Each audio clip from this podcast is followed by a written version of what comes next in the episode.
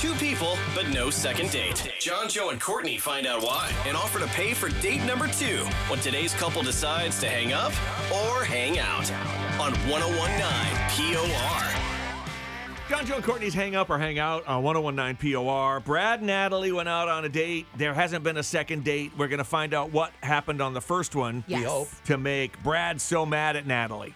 Right. Or we'll see. Mad Brad. No, Natalie mad at Brad. Brad's on with Where us she didn't first call him back. because Ah. Natalie hasn't called you back. So, how are things going now? Any change? Yes, she just hasn't answered me since our date, like a And- week and a half ago. Oh, so that's a week and a half, huh? Ooh, it's a bit. I don't Uh, know. Um, well, let's talk about the date then, because that's not a good sign. How'd the date go?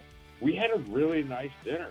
I, I just keep dates simple, so we just talked and enjoyed a couple hours together. That's good. You can Mm-hmm. Good. spend some time, get Yeah. to know each other. That's the, that's the Absolutely. best way to find out if you want there to be a second date. Nothing too complicated that'll distract you from the real thing. Any so any like little moments during the date that would stand out as little That weird. You, yeah, that you said something dumb. I Yeah, know. probably. We always ask the same questions, and the answer's always No. It's always no, and then we find out later it was something. Yeah.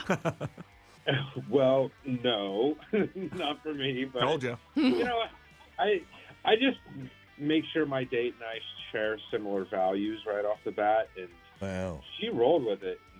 Seemed like a great fit. We both want to start a family in a few years. We want to stay in the area. Mm-hmm. It's a really good jumping off point. Did you freak her Okay. out with like, want to have a baby with me? Yeah.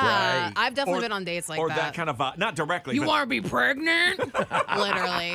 Any any like really really think about it. Any awkward moments like a weird pause or like you tried to smooch her and she was like, "Ugh, get away from me." Anything like that.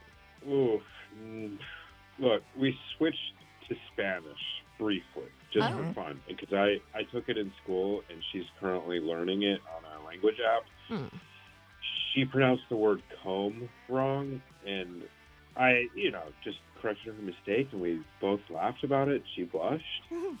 Okay. I'm surprised this isn't one of those Spanish words you know, Courtney, because I just Right. looked it up. And if you pronounce comb wrong in Spanish, it sounds like penis. Oh, well, you actually Oh. said it. yep.